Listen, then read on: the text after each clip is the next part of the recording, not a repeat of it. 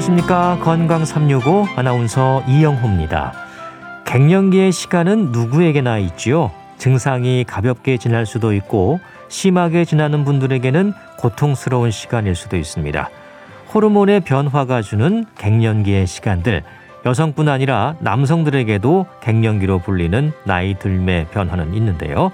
증상을 어떻게 이해하고 비교적 수월하게 지낼 수 있을지 특히 한의학에서는 어떻게 다루는지 알아보겠습니다. 그리고 심한 통증으로 지적되는 요로 결석에 대해서도 살펴봅니다. 건강 365 안치환의 사람이 꽃보다 아름다워로 시작합니다. KBS 라디오 건강 365 함께하고 계십니다. 남녀 모두에게 중년의 나이는 몸과 마음 관리가 중요한 시기가 아닐까 싶습니다.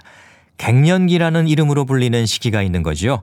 이 개인차가 있긴 하지만 호르몬의 변화를 비롯해서 나이 들매 시간이 조금은 당황스러울 수도 있을 텐데요.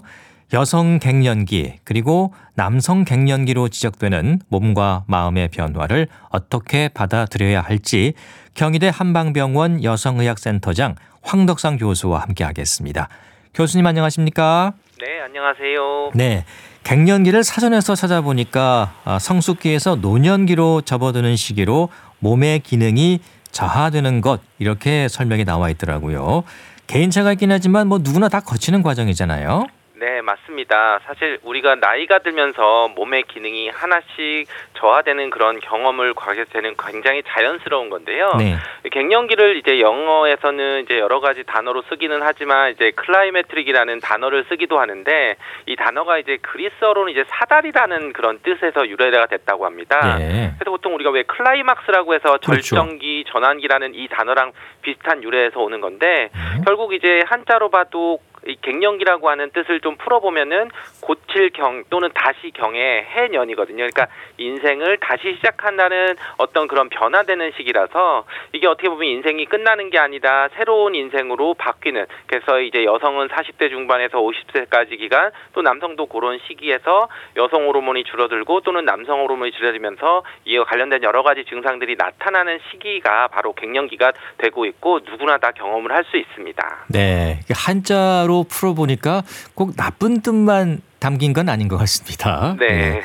어, 40살 중반, 어, 50세 또 중반 이 사이를 갱년기로 본다는 건데 이 나이를 어떤 의미로 봐야 될까요? 그렇죠. 사실은 우리가 이 나이가 되면은 기본적으로 여성들은 난소 기능이 노화가 되면서 더 이상 이제 배란을 되지 않는 이 난자를 생성하지 않는 그런 생성이 되고요. 네. 그렇기 때문에 이제 이와 관련돼서 호르몬 생성도 점점 줄어들고 변화되는 건데 이거를 어떻게 보면 이해를 하실 때 갱년기가 여성 호르몬이 줄어드는 시점이라고 보지만 사실은 난소 기능이 퇴화되는 시간. 그러니까 난소 배란이 더 이상 하지 않아서 임신과 출산이 불가능해지는 시기 시기가 이제 폐경이 되는 거고 예. 또는 이 시기 전후로 맞춰서 여러 가지 호르몬 변화들이 생기기 때문에 증상들이 나타나게 되는 것인데요.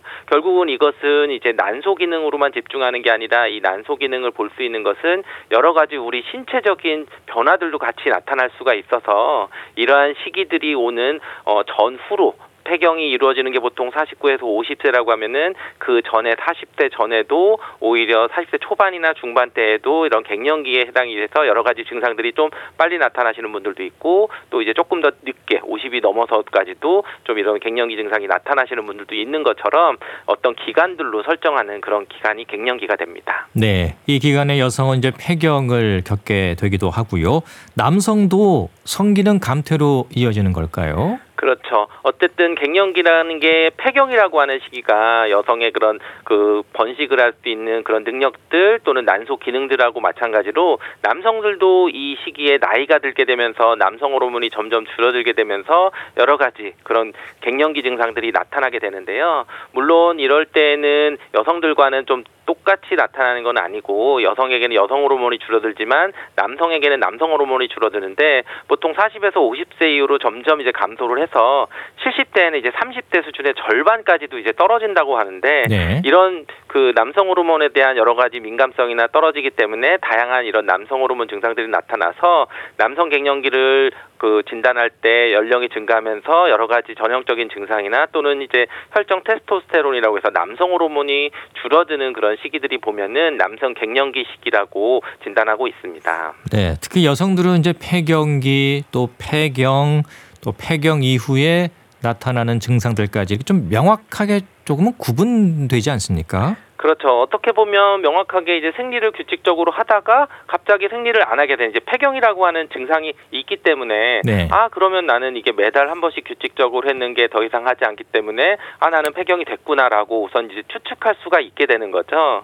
그런데 우리가 이제 폐경이라고 하는 거를 생리적으로 오는 것이고 여성 호르몬이 작용하는 것은 급진적으로 뭐 오늘부터 바뀌는 것은 아닙니다.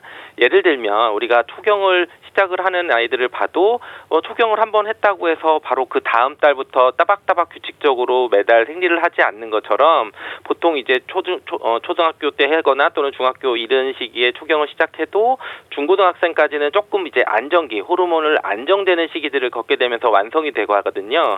그러면 이제 폐경도 마찬가지로 딱 오늘부터 폐경이니까 생리가 끝나는 게 아니라 폐경 이행기 또는 폐경 전기라고 해서 여성 호르몬들이 뭔가 결핍되거나 부족하거나 이런 것들에 의해서 여러 가지 증상들이 나타 나는데 대부분 이제 60% 정도의 그런 그 증상들에 있어서는 주로 흔하게 안면 홍조라고 해서 음. 아, 핫플러시 얼굴이 화끈거리고 뜨겁고 그러면서 이제 딸이 머리에 땀도 나고 이제 화끈거리고 하는 그런 혈관 운동성 증상이라든지 또는 그것과 더불어서 이제 뭐 피로감, 불안감, 우울감 뭐 또는 기억력 장애나 또는 요즘에는 이제 수면 장애도 많이 호소를 하시거든요. 이런 것들이 이제 폐경기 전후로 이제 증상들이 나타나고 심하게 이제 좀 만성적으로 가면은 여러 가지 비뇨 생식기 적으로 뭐 질이 건조하다든지 뭐 성교통이 있다든지 또는 뭐 질의 감염이나 여러 가지 그런 요실금이나 이런 여러 가지 증상들도 같이 나타나는 것을 경험을 할 수가 있습니다. 네.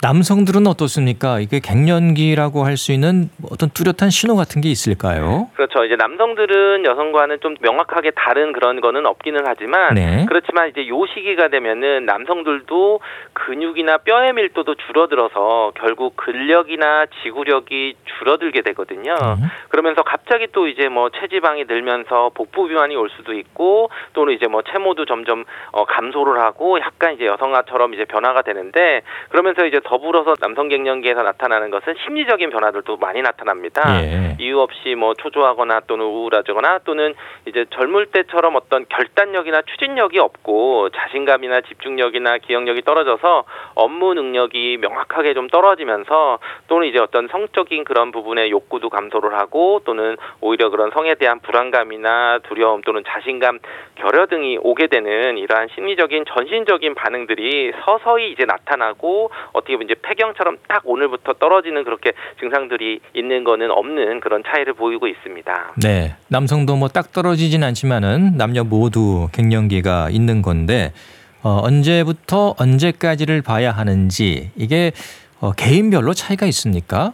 네, 아무래도 분명히 개인별로 차이가 있습니다. 예. 우리가 여성으로만 봐도 폐경이라고 하는 시기가 49에서 50세라고 하지만 우리가 이제 그 폐경이라고 하는 거는 이제 난소에서 난자를 만들어내는 그런 기능인데 사실 우리가 이거는 선천이라 그래서 우리가 여성이 태어날 때 만들어질 때 자기가 이제 그 배란할 수 있는 난소 개수는 정해져 있거든요. 결국 그게 미분화된 상태의 난소로 있다가 그런 것들을 이제 하나씩 이제 빼는 것들이 이제 배란기가 되고 그게 다 마무리가 되면은 폐경이 되는 시기들인데 사람마다 타고나는 것도 다른 거고 또는 이제 우리가 일상생활을 하면서 뭐 배란을 많이 할 수 있는 시기도 있고 또는 혹시 다른 질환으로 인해서 뭐 난소를 절제했다든지 또는 분만이 횟수가 많다든지 여러 가지 이런 상황에 따라서 폐경되는 시기가 바뀌게 됩니다. 예. 그러면은 그거에 따라서 갱년기 증상이 나타나는 시기도 분명히 다를 수가 있고요. 그래서 우리가 아까 나이에서 40에서 50세 사이에 오는 거는 좀 빨라지거나 늦게 나타날 수 있는 그냥 갱년기에 해당하는 나이라서 그때 폐경이 된다고 해도 크게 질환 으로 보지는 않고 오히려 40대 전에 그러니까 30대 어, 폐경이 되면은 그거 이제 조기 폐경이라고 해서 이제 진단을 하게 되는 거거든요. 네. 그래서 보통 40에서 50세에 이런 폐경, 갱년기 증상들이 좀 나타날 수가 있고 또는 어떤 다른 질환이나 이런 게 여러 가지 있는 거에 따라서 떨어질 수가 있는 거고 또 이제 남성 같은 경우도 남성 테스토스테론 이제 남성 호르몬이 매년 이제 조금씩 줄어드는 게 보통 40대 넘어가면서부터 좀 줄어들기 시작을 한다고 하는데요.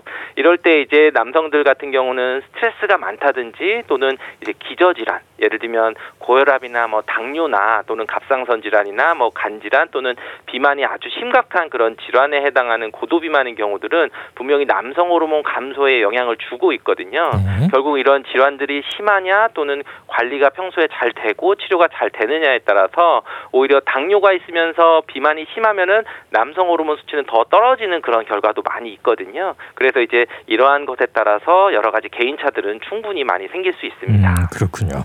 또 갱년기 얘기할 때 갱년기 우울증이 또 항상 따라다니는데 이 몸의 변화뿐 아니라 마음의 변화도 심해지죠. 그렇죠. 이게 우리가 어, 한의학에서 장점이 어떻게 보면 이제 심신을 분리하지 않는 거, 마음과 몸이 항상 붙어 다닌다고 얘기를 하게 되는데요. 물론 이제 여성의 경우와 남성의 경우는 심리적인 변화들도 조금 차이는 있습니다. 그래서 아무래도 이제 여성 갱년기에서 가장 이제 우리가 잘 알 수 있는 게 화병과 연결시킬 수가 있죠. 예. 그래서 오히려 여성 갱년기에 있으신 분들은 뭐 굉장히 그 온순하고 성격도 좀 좋았던 분들이 화를 버럭버럭 내고 짜증도 많고 그래서 가족들이 다 당황하게 되는 그런 경우들도 많이 볼 수도 있고요. 그런데 오히려 이런 것 이런 분들은 이제 여성들은 음에 해당했기 때문에 변화가 오면은 양이 더 많이 나타나서 화병으로 나타나게 되는 거고 네. 평소에 양에 해당하는 남성들은 오히려 어 심리적으로 음적으로 바뀌게 돼서 오히려 굉장히 결단력 있고 강하고 추진력이 있고 자신감이 있던 사람이 오히려 조용해지고 우울해지고 또는 이제 성욕이 감토되고 이런 것처럼 뭔가 위축되는 그런 것들이 나타나는데 공통적으로 어떻게 보면 이런 얘기를 할 때 빈둔지중울이라고 이야기도 하고 심리적인 공허함이 같이 오게 되는 것이 갱년기가 됩니다. 예. 그래서 갱년기 증상을 남녀에게 공통으로 떠오르게 할 수 있는 말이 바로 상실감이거든요. 상실감. 상실감. 예. 그러니까 결국 이제 남성은 남성으로서의 성적 정체성을 가지고 있는 그런 것을 상실하는 거. 또는 이제 여성은 여성으로서 있는 성적 정체성이나 인생을 어떤 그런 부분에 상실하게 되기 때문에 또 자신을 돌아보면은 내가 갖지 못했던 반대쪽에 있는 것들을 더 보게 되고 그런 것에 대해서 여러 가지 문제들이 생기기 때문에 바로 이럴 때는 이런 심리적으로 이런 상실감들을 보완해주고 인정해줄 수 있는 그런 치료를 하거나 그런 상담을 하거나 또는 가족들이 그런 거를 보완을 해주는 것이 심리적으로 굉장히 중요할 수 있습니다. 네. 내가 살아오면서 느껴왔던 것들 또 쌓아왔던 것들이 하나 둘 빠져나가는 느낌이 들기도 하죠. 네. 예.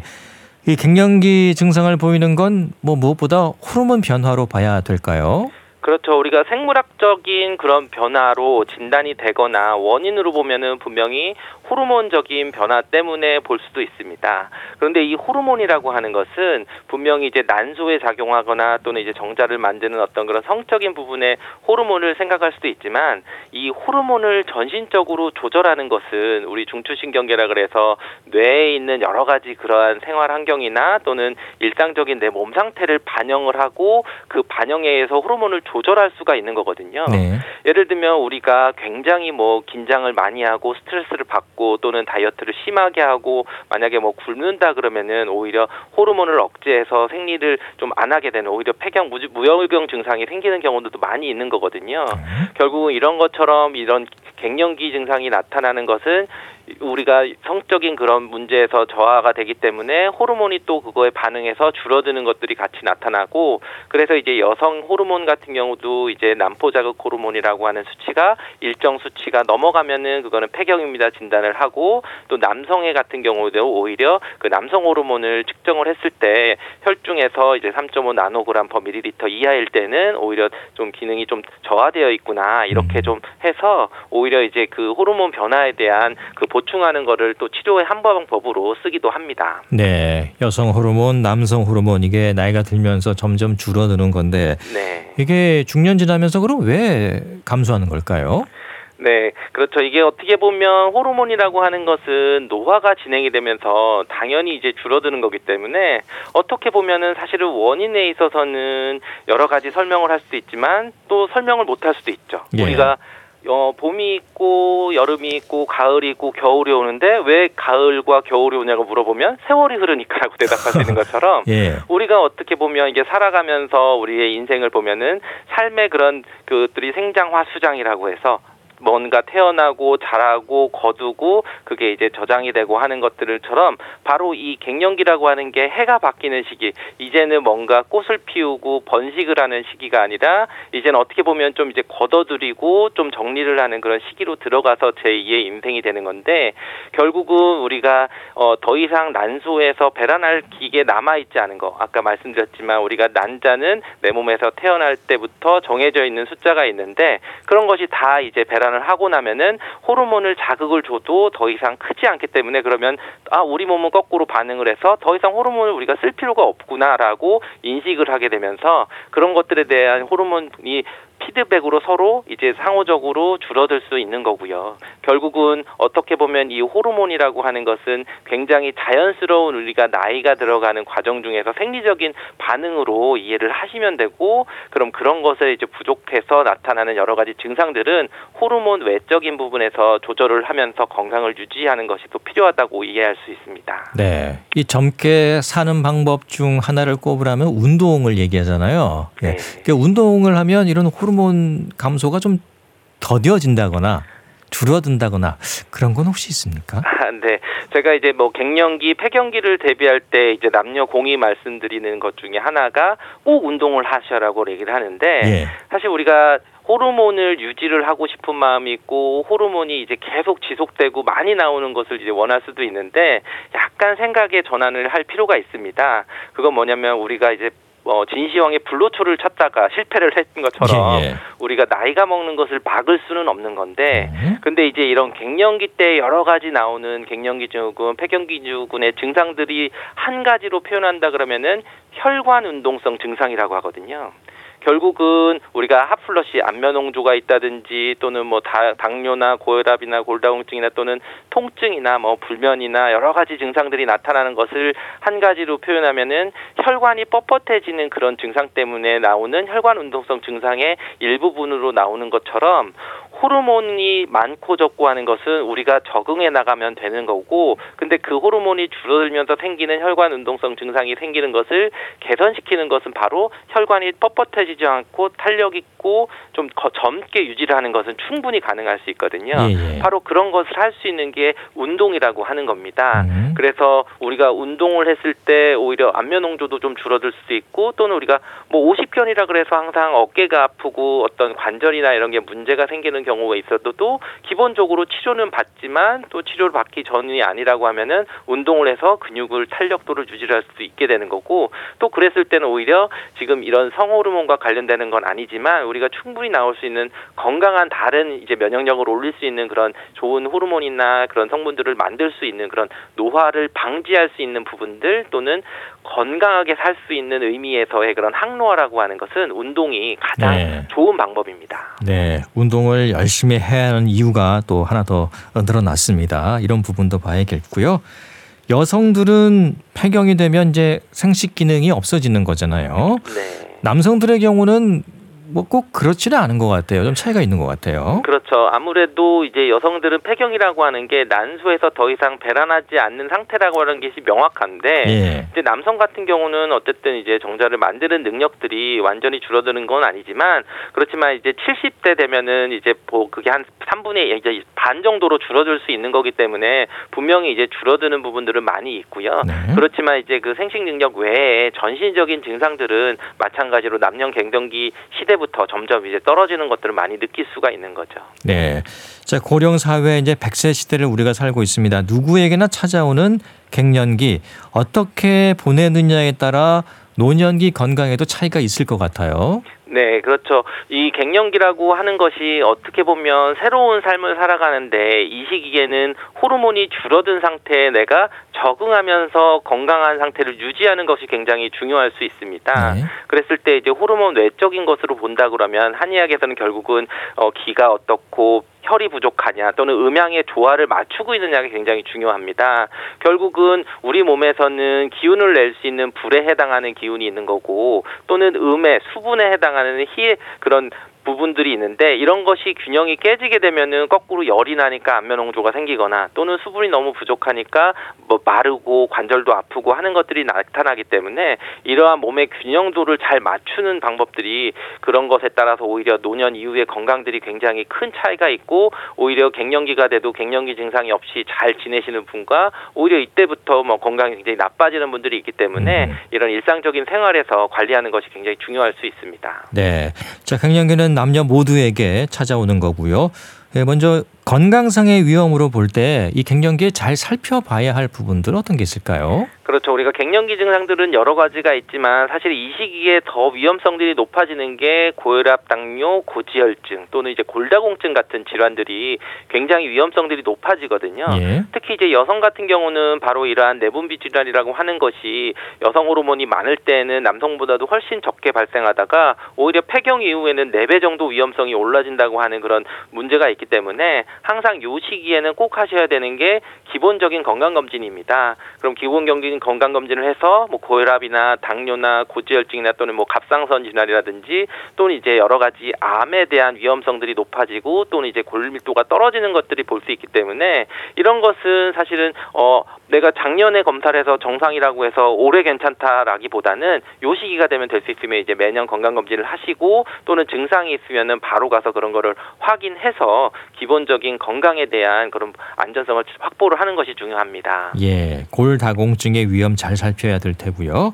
남성들도 골다공증은 위험하죠. 그렇죠. 이제 여성에게 골다공증이 분명히 많은 것은 맞습니다. 그렇지만 이제 남성도 오히려 이제 그 20% 정도는 이제 골다공증이 생긴다고 얘기를 하는데 예. 근데 특히 이제 남성들의 같은 경우는 이제 골다공증도 원래 이제 원발성과 이제 2차성, 이제 1차성과 2차성인데 2차성이라는 것은 이제 다른 질환이 있어서 골다공증이 생기는 경우들이 있습니다. 특히 이제 만성 질환이 있다든지 또는 이제 뭐 갑상선 기능 저하라든지 또는 여기 다른 뭐 암 종류라든지 또는 류마티스 관절염이라든지 또는 이제 약물들을 복용하는 거에 따라서 어떤 약물을 먹는 거에 따라서 또는 이제 과도하게 이제 음주를 하거나 또 카페인 섭취를 하거나 또는 흡연을 좀 많이 하는 경우들은 골다공증의 위험성들이 올라갈 수가 있기 때문에 이제 남성이라고 골다공증이 없는 게 아니라 오히려 이러한 그 질환이 있거나 또는 그 기호식품을 많이 먹거나 또는 약물을 복용하게 되면은 이런 골다공증에 대한 우려를 많이 하 셔야 되고 네. 보통 이 골밀도라고 하는 것은 20대에 굉장히 좋다가 보통 매년 이제 0.5%씩 골밀도는 감소를 해서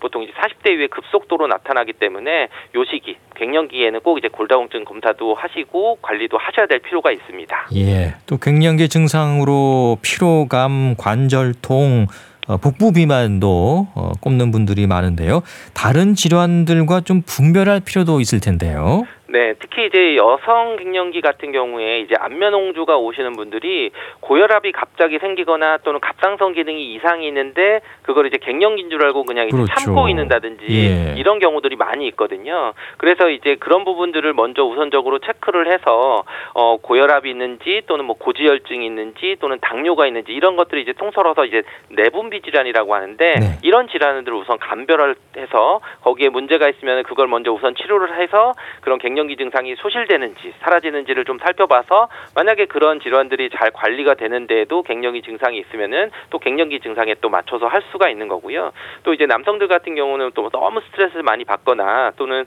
뭐 고혈압 당뇨가 있거나 그러면은 또 오히려 또 체중도 많이 나가게 되고 또 심혈관 계통의 질환들이 많이 생길 수가 있기 때문에 항상 이제 그그 그 많이 생기는 우리가 성인병이라고 알고 있는 그런 내분비 질환에 대한 그 분별하는 것은 굉장히 꼭 필요한 부분일 수 있습니다. 네. 이런 갱년기 증상들을 완화하기 위해서 한의학에서는 어떤 방법을 사용하고 있습니까? 네, 한의학에서는 어떤 비호르몬적인 방법이 가장 주요한 치료 방법일 수 있습니다. 음. 어떻게 보면 한의학에서는 이제 폐경이라고 하는 것을 생리적으로 보는 거고 그 호르몬이 줄어드는 것을 억지로 이제 인위적인 인공 호르몬으로 해서 올리는 게 목표가 아니라 결국 우리 몸에서 이제 변화되는 시기에 그런 갱년기 호르몬이 변화되는 시기보다 그때 나타나는 우리가 기혈의 그런 불균형들을 살피게 돼서 어떤 개인의 증상에 따라서 열이 많이 심한 것은 아 이것은 이 사람은 음보다는 열이 좀 많이 올라와 있어서 이 열을 청열시켜주는 약들, 황금 시오나 이런 약들이 들어가게 되는 거고요. 네. 또는 이제 우리가 너무 이제 그 열 때문에 수분이 말라서 몸에 수분이 보충해줘야 될 때는 뭐 숙지향이나 맹문동이나 되는 이러한 처방이 들어갈 수도 있고 또는 이 시기가 돼서 너무 기운이 떨어지고 또 면역력이 떨어지고 뭐, 뭐 대상포진이 걸린다든지 여러 가지 문제가 있으면은 인삼이나 환기 같이 이제 보호해주는 그런 약들이 들어가고 또 골다공증이 심해지면은 뭐 녹용이나 녹각 같은 이런 한약들 보하는 약들이 들어가서 결국은 어떤 이제 갱년기라고 해서 단일 처방으로 가는 것보다는 가장 불편한 증상들이 왜 오는지에 대한 몸 상태를 파악해서 그것에 대해서 처방을 하고 치료를 하고 있습니다. 네, 개인적으로 차이가 있을 수 있겠네요. 네. 예. 자, 이 갱년기를 앞두고 미리 준비를 좀 하면 더 좋지 않을까요? 네, 기본적으로 이제 갱년기라고 하는 것이 나이를 먹어가면서 폐경이 되는 것을 막을 수는 없지만 그 시기에 대해서 가장 중요한 것은 근육량을 유지를 할 수가 있고 그러면서 우리 몸에서 전신적인 그런 다른 질환이 있는지 없는지를 체크를 하고 미리 건강 검진을 해서 기존에 있는 내분비 질환들을 사전에 관리를 하고 뭐 혈압약을 먹다든지 고혈압약을 먹다든지 또는 뭐 당뇨약을 먹든지 여러 가지 이런 것들이 되게 되는데요.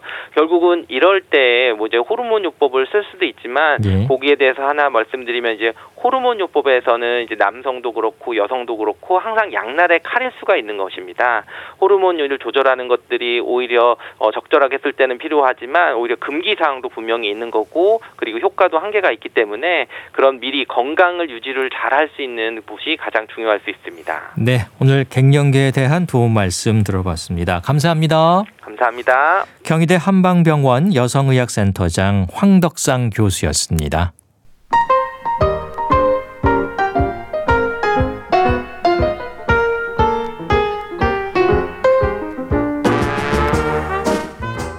건강한 하루의 시작. KBS 라디오 건강 365.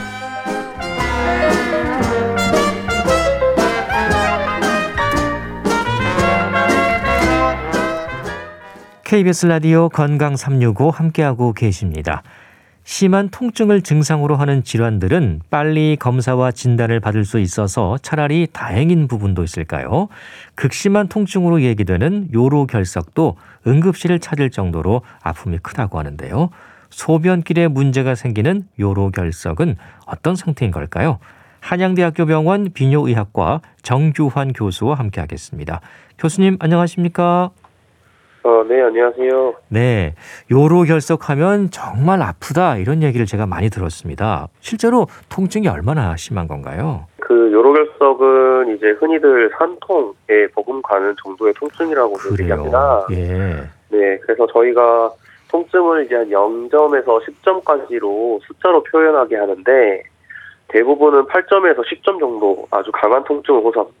예. 그러면 뭐 거의 겪어보지 못한 그런 통증을 예, 겪게 되는 거군요.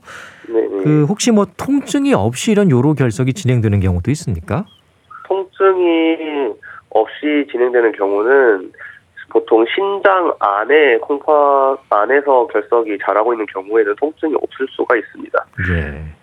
통증이 이제 생기는 원인이 예. 결석이 내려오다가 소변이 내려오는 길이 막혔을 때 아픈 거거든요. 네. 그렇기 때문에 막히지 않은 상태의 결석은 통증을 유발하지 않고 서서히 자랄 수 있습니다. 음. 그래서 이제 건강 검진하다가 우연히 발견됐다 이런 말이 나오는 건 어, 신장 쪽에 결석이 있는 상태라고 볼 수 있겠네요. 그렇게 발견되는 경우가 많습니다. 예. 그래서 통증이 있고 없고의 차이는 그런 부분이고요. 네. 어, 통증이 있는 경우는 그러면 이게 뭐 구체적으로 어디가 아픈 건가요? 뭐 아랫배가 아픈 건가요? 어디가 아픈 건가요? 어, 네, 콩팥은 저희 그 양쪽 등 허리 쪽에 있습니다. 예. 그 등허리 뒤쪽에 붙어 있게 되고 보통 아까 말씀드린 것처럼 결석이 내려오다가 소변이 내려오는 길이 막혔을 때 콩팥에 소변이 내려가야 되는데 내려가지 못하고 점점 쌓이면서 콩팥에 압력이 걸리게 되고 그 압력에 의해서 아픈 거거든요. 네. 그래서 콩팥이 아픈 거고 콩팥이 있는 부위가 등허리다 보니까 돌이 있는 쪽에 등허리가 아프게 됩니다. 아하. 그러니까 배 쪽이 아니고 등 쪽이 아픈 거군요. 네, 일반적으로는 등허리가 아프고 등 허리. 예. 네, 그렇고 저희는 흔히 옆구리에서 등허리 쪽을 호소하시면. 보시는 분들이 많으시고 예, 가끔 이제 결석이 방광 가까운 곳에서 걸리시는 분들은 예. 그 오른쪽이나 왼쪽에 아랫배 쪽이 아프다고 아하. 하시긴 합니다. 그럴 수도 있고, 예. 주로 이제 등이나 허리 쪽이 많이 아프겠네요. 네, 그래서 저희가 보통 예전에 응급실에서 저희가 환자를 볼 때 환자가 약간 옆구리를 붙잡고 이렇게 절룩거리면서 온다. 그러면 아 저 환자는 유로결석이 요로 결석이구나. 아하. 네, 그렇게까지 얘기를 할 수도 있습니다. 그 예상을 해볼 수가 있는 거고요. 네. 예. 약간 미리 전조 증상 같은 거, 예를 들면 뭐 좀 서서히 아프다든가 그런 게 있는 건지 아니면 그냥 느닷없이 통증이 찾아오는 건가요? 급성 통증으로 온다고 보시는 게 맞고요. 예. 네, 말씀드린 것처럼 이게 안 막혔을 때는 아무렇지 않다가 갑자기 탁 막히는 순간에 통증이 발생하는 거기 때문에 그래서 급성 목 통증 이렇게 생각하시면 되겠습니다. 네. 갑자기 오는 거군요. 네. 아, 얼마나 아프면 응급실에 갈까 싶은데 그 실제 응급실을 찾아오는 경우가 많이 있습니까? 결석으로 인해서 아픈 경우는 대부분 응급실로 오신다고 보면 됩니다. 음. 뭐 이제 결석의 경험이 많으시거나 아니면 통증을 아주 많이 참으시는 분들이 가끔 응급실이 아니고 일반 의원을 가시지만 대부분은 너무 아프니까 아까 말씀드린 것처럼 응급실로 방문하는 경우가 많습니다. 많이 있고요. 그 네. 통증이 지속되는 시간은 얼마나 됩니까? 보통 수십분에서 수시간이라고 표현을 하게 되고요. 예. 어, 그래서 통증이 하루 종일 지속되는 경우는 사실 많지 않고 예. 예, 이게 돌이 결국 제가 막았을 때 아프다고 말씀드렸잖아요. 예, 예. 근데 이게 요관이 빨대처럼 원통이 아니고 저희 장이 움직이는 것처럼 이렇게 꾸물꾸물 하면서 움직이면서 소변이 내려가고 물도 내려가는 건데 약간 좁은 부위도 있고 조금 넓은 부위도 있습니다. 그래서 좁은 부위에 걸렸을 때 아프고 거기를 지나가게 되면은 또 별로 안 아프고 이걸 반복하면서 돌이 내려가는 거죠.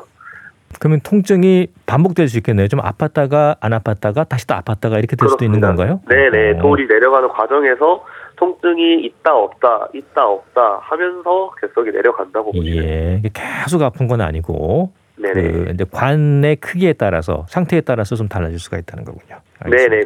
관이 좁으신 분들은 또 더 잘안더 나오게 되고. 그렇죠. 그럴 수 네. 있겠네요.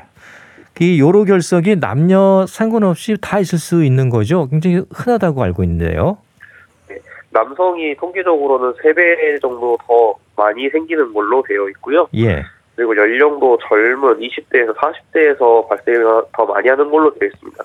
이게 이제 결석이 생기는 게 뭐 음식, 어, 신체 활동, 온도, 습도 이런 복합적인 원인에 의해서 생기게 되는데 아무래도 남성이 활동이 조금 더 많고 이런 것이 영향을 끼칠 수 있겠습니다. 예. 그 예방 차원에서 미리 알면 좋을 것 같은데 아까 잠깐 말씀해 주셨는데 그 미리 할 수 있는 검사 방법은 어떤 게 있습니까? 저희가 검진을 통해서 보통 뭐 초음파 같은 걸 통해서 심장에서 발견되는 경우가 좀 있고요. 네. 그렇고 만약에 소변에서 미세한 혈류가 나온다. 저희가 보통 일반적으로 건강검진을 할 때 하는 소변 검사에서 미세한 혈류가 있으면 그게 결석이 있어서 나오는 거일 수가 있습니다.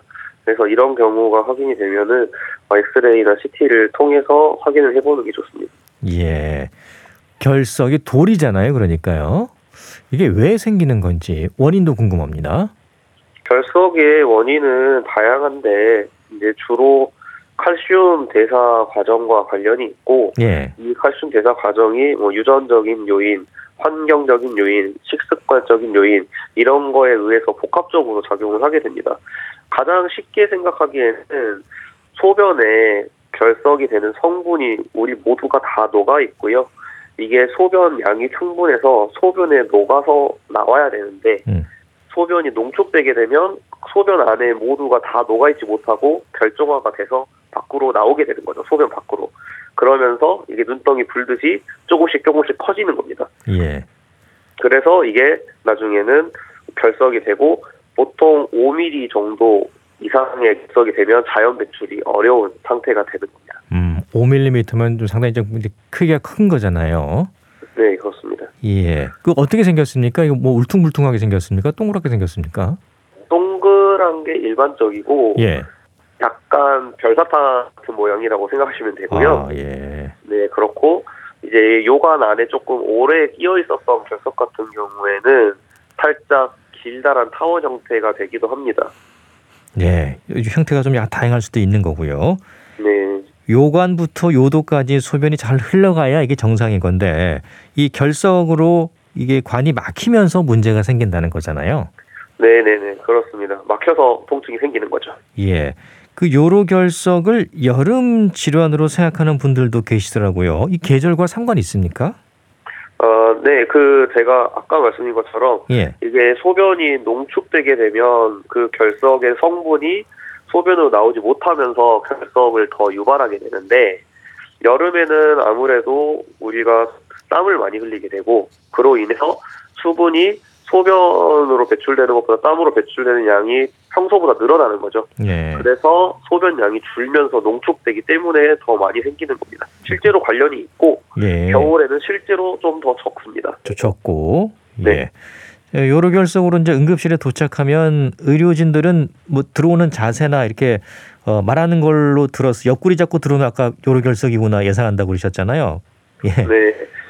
그리고 이제 뿌리 통증이 있는 환자에서 소변 검사를 했는데 피가 보인다. 아 피가 네, 있었다. 네, 네. 예. 그리고 뭐 다른 증상은 없고 저희가 이제 등 쪽, 등허리 쪽을 두드리는 신체 검진을 하게 되는데 네. 제가 콩팥에 압력이 걸려서 아픈 거라고 말씀을 드렸잖아요. 네. 그래서 거기에 살짝 통통 아주 살짝만 압력을 줘도 환자는 엄청나게 아픈 압톡을 느끼게 됩니다. 아, 그렇군요. 이 네, 특징적인 신체 검진이고 이게 있으면 거의 확실히 요로 결석이 있을 거라고 저희는 예상을 합니다. 예상을 하고 그럼 네. 뭐 초음파나 CT 촬영을 진행하게 되는 건가요? 응급실에서는 이제 결석을 확실하게 확인을 하는 것이 가장 어, 필요한 절차이기 때문에 보통은 조영제가 없는 CT를 찍게 됩니다. 이게 뭐 종양 같은 경우는 이제 조영제를 써서 좀더 안을 잘 봐야 되지만 조영제라는 게 심장에도 아무래도 독성이 있고 하다 보니까 꼭 필요한 경우만 써야 되는데 요로 결석은 조영제가 없이도 잘 보이거든요. 예. 그래서 조영제 없는 CT를 찍게 됩니다. 예. 어, 응급실에 도착해서 이제 처치가 이어지지 않고 어, 증상이 또 가라앉으면 일단 집으로 오는 경우도 봤거든요. 치료가 네네. 바로 이어지는 건 아닌가 봐요. 음, 제가 이제 말씀드린 것처럼 결석이 내려오다가 걸렸다가 괜찮아졌다가 이런 것을 반복하게 되는데요. 예. 크기가 5mm 이하면 저절로 배출될 가능성이 높기 때문에 보통 환자에게 충분히 설명을 하고 수분 섭취를 권장을 해서 소변을 타고 결석이 내려오게 하게 되고요. 그렇고 5mm 이상의 돌의 경우에는 콩팥이 완전히 막혔는지 여부에 따라서 저희가 바로 시술을 하거나 말거나를 결정합니다. 완전히 막혔으면 뚫어줘야죠. 예. 그렇지만 완전히 막히지 않은 경우에는 어느 정도 내려올 여지가 있다고 생각이 되면은 조금 관찰을 합니다. 음. 그 물을 많이 마시라고 하던데 그, 그럼 자연적으로 결석이 빠지는 걸 도와준다는 건가요?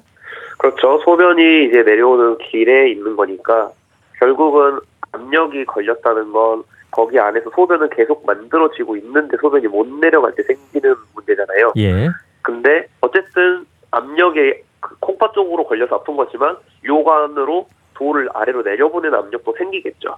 그래서 이걸로 인해서 좁은 부위를 통과를 하게 되면 또 그 뒤로 넓은 부위가 있을 때는 쏙쏙쏙 잘 내려오거든요. 그래서 소변을 타고 결국 내려오는 거기 때문에 아무래도 소변 양을 충분히 만들어주는 것이 결석 배출에 도움이 됩니다. 예. 맥주를 마시면 결석이 빠진다. 또 물구나무 서기를 하면 효과가 있을 수 있다. 이런 얘기도 있던데요. 음, 맥주 같은 경우에는 결국 이제 소변량을 늘리는 측면에서 얘기가 나온 건데, 예. 뭐 맥주나 커피 이런 것보다는 생수를 먹는 것이 가장 좋고요. 그렇고 물구나무 서기는 콩팥의 구조 때문에 콩팥은 저희가 이제 쉽게 말하면 방이 위에 하나, 가운데 하나, 아래 하나 이렇게 삼지창처럼 되어 있는데 네. 콩팥의 아래쪽에 있는 돌은 잘 안 나옵니다. 아. 이걸 물구나무 서기를 해서 위쪽 콩팥 올린 다음에 환자가 일어나면은 그게 요관 쪽으로 떨어져서 나올 수 있다라는 얘기입니다. 예. 근거가 있는 얘기군요. 예. 네네. 그리고 이제 체외 충격파 쇠석수를 받는 분들이 많더라고요. 이건 이제 결석을 잘게 부수는 건가요? 네, 체외 충격파 세석술은 말 그대로 체외 몸 밖에서 충격파를 써서 돌을 깬다라는 의미입니다. 그래서 저희가 이제 투시 영상을 통해서 세석기의 초점을 환자의 결석 위치에 위치를 시키게 되고 예. 그러고 나서 저희가 보통 30분에서 40분, 2,000번에서 3,000번 정도의 충격을 줘서 돌을 잘게 부수는 거죠. 어, 뭐 레이저 같은 건가요? 어떻게 쏘는 건가요? 아니요, 아니요. 그냥 예. 말 그대로 저희가 외부에서 예. 어, 충격파를 체내로 전달하는 거라고 생각하시면 됩니다. 아하. 어떤 그 예를 들면 뭐 지진의 충격파 같은 그런 건가요? 어, 그렇게 생각하시는 게 오히려 더 아, 가깝겠습니다. 알겠습니다. 예. 그게 한 번에 성공이 안 돼서 여러 번 하는 경우도 있다고 하던데요. 네, 세석술은 이제 도- 결석의 단단한 정도에 따라서 결석이 아주 단단한 돌도 있고요. 결석이 단단하지 않은 경우도 있습니다. 그래서 매우 단단한 돌들은 한 번에 안 깨져서 여러 번 시행하게 되는 경우들이 있고, 음. 어, 정말 어, 많이 시행하시는 분들 같은 경우는 다섯 번 이상 시행하기도 합니다. 예. 한 번에 성공이 안 되는 경우도 꽤 있다는 거군요. 네, 그래서 어 이제 실제로 수가도 저희가 세석은 1회차부터 다 횟수별로 수가가 나뉘어서 본부에서 지정이 되어 있는 상태고 예. 횟수가 지남에 따라서 조금씩 비용이 낮아지는 측면이 낮아지고 예. 네. 매번 다 똑같이 받을 수는 없다는 거니까요. 네, 네, 네. 자, 그럼 이제 물을 이렇게 많이 마시고 충격파 쇠석술도 받고 이런 노력을 했음에도 이 결석이 빠지지 않으면 그 다음은 어떻게 해야 됩니까? 네, 어, 충격파를 주고 보존적인 치료를 동반했음에도 결석이 빠지지 않으면 결국 이 결석은 그 안에서 계속 커지면서 소변이 내려오는 길을 완전히 막아버릴 수 있고 그렇게 되면 어, 장기적으로는 콩팥의 기능이 나빠지는 어, 결과까지 초래할 수가 있어서 예. 어떻게든 치료를 해야 됩니다. 예. 그래서 이런 경우는 어, 전신 마취를 하고 수술을 하게 되고요. 음. 수술은 요새는 어, 내시경을 통해서 하게 됩니다. 그래서 어, 요도를 통해서 방광으로 들어가고 방광에서 요관 쪽으로 거꾸로 올라가는 요관 구멍을 찾아서 요관을 타고 쭉 올라가고요. 예. 이게 콩팥까지 올라갈 수가 있습니다. 어허. 그래서 그 내시경을 통해서 저희가 아주 얇은 레이저를 넣게 되고 레이저를 이용해서 결석을 갈아서 어, 충분히 자연 배출 될 크기까지 돌을 갈아주게 되고 약간 큰 돌들은 직접 저희가 바스켓이라고 하는 어, 저희가 집게 같은 도구를 써서 꺼내게 됩니다. 아하. 내시경 수술을 하는 거군요. 네, 네. 맞습니다. 예전에는 개복 수술도 하고 예. 복강경 수술도 하고 이랬었는데 요새는 내- 내시경으로 대부분 치료가 됩니다. 예. 그만큼 많이 발전을 한 거고요. 네. 이렇게 수술까지 가는 경우가 많습니까? 어, 체외 충격파 세석술의 성공률이 어, 약 80% 정도로 보고가 되고 있기 때문에 예. 20% 정도는 수술로 가게 된다라고 쉽게 생각하시면 되겠습니다. 아, 20%는 수술로 갈 수 있다. 예. 네. 뭐 재수술이 필요한 경우도 혹시 있습니까?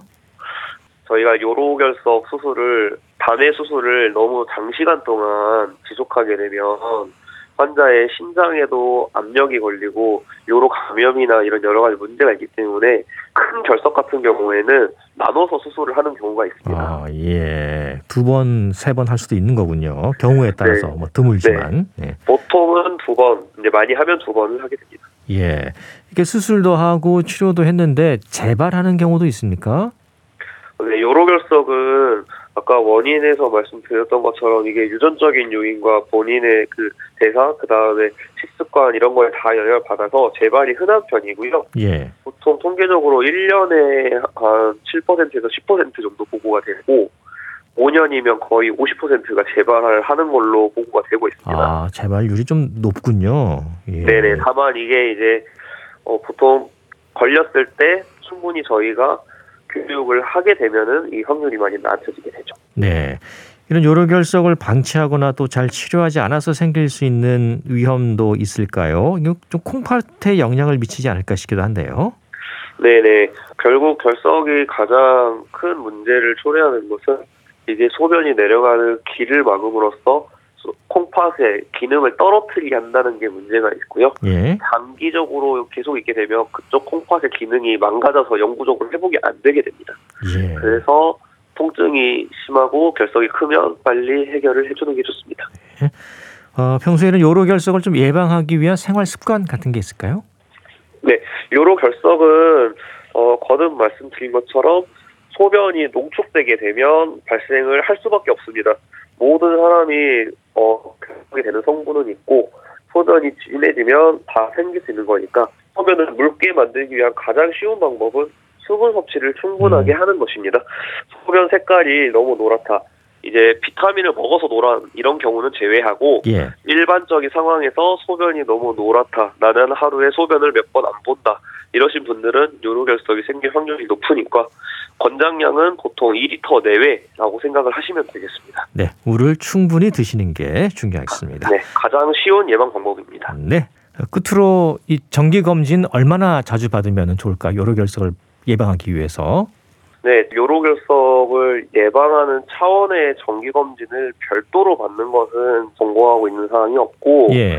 이제 소변에서 피가 비치면 가능성이 있다고 아, 말씀을 그렇죠. 드렸잖아요. 예. 네네. 그래서 평소에는 어 저희가 흔하게 하고 있는 일반적인 뭐 초음파 이런 걸 통해서 하시면 되고 소변 검사를 보통 가장 건강 검진 때 많이 하시니까 예. 소변에서 조금이라도 피가 비치면 그때는 병원에 내원해서 혈류의 원인을 찾아보시는 게 그렇게 되면 결석이 있으면 발견이 됩니다. 네. 평소 소변 잘 살펴보시고 소변 네. 검사에서 만약에 혈액이 있다 이런 진단이 나오면 반드시 네. 비뇨의학과를 찾아보시는 게 좋겠습니다. 네. 말씀은 여기까지 듣겠습니다. 고맙습니다. 네, 감사합니다. 네, 한양대학교 병원 비뇨의학과 정규환 교수였습니다. KBS 라디오 건강 365 심수봉의 백만송이 장미 들으면서 모두 마치겠습니다. 아나운서 이영호였습니다. 고맙습니다.